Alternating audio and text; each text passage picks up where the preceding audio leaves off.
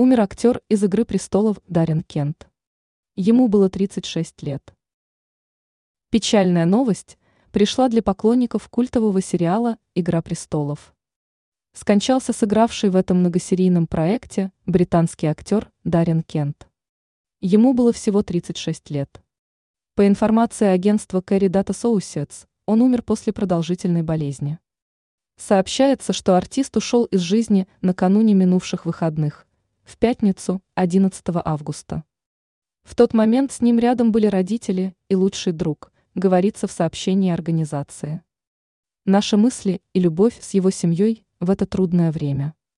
«Покойся с миром, мой друг», цитируется болезнование представителей агентства МИИ России сегодня. Что касается болезни, то, как узнало издание Hollywood Репорта, Кент страдал от остеопороза, артрита и редкого заболевания кожи.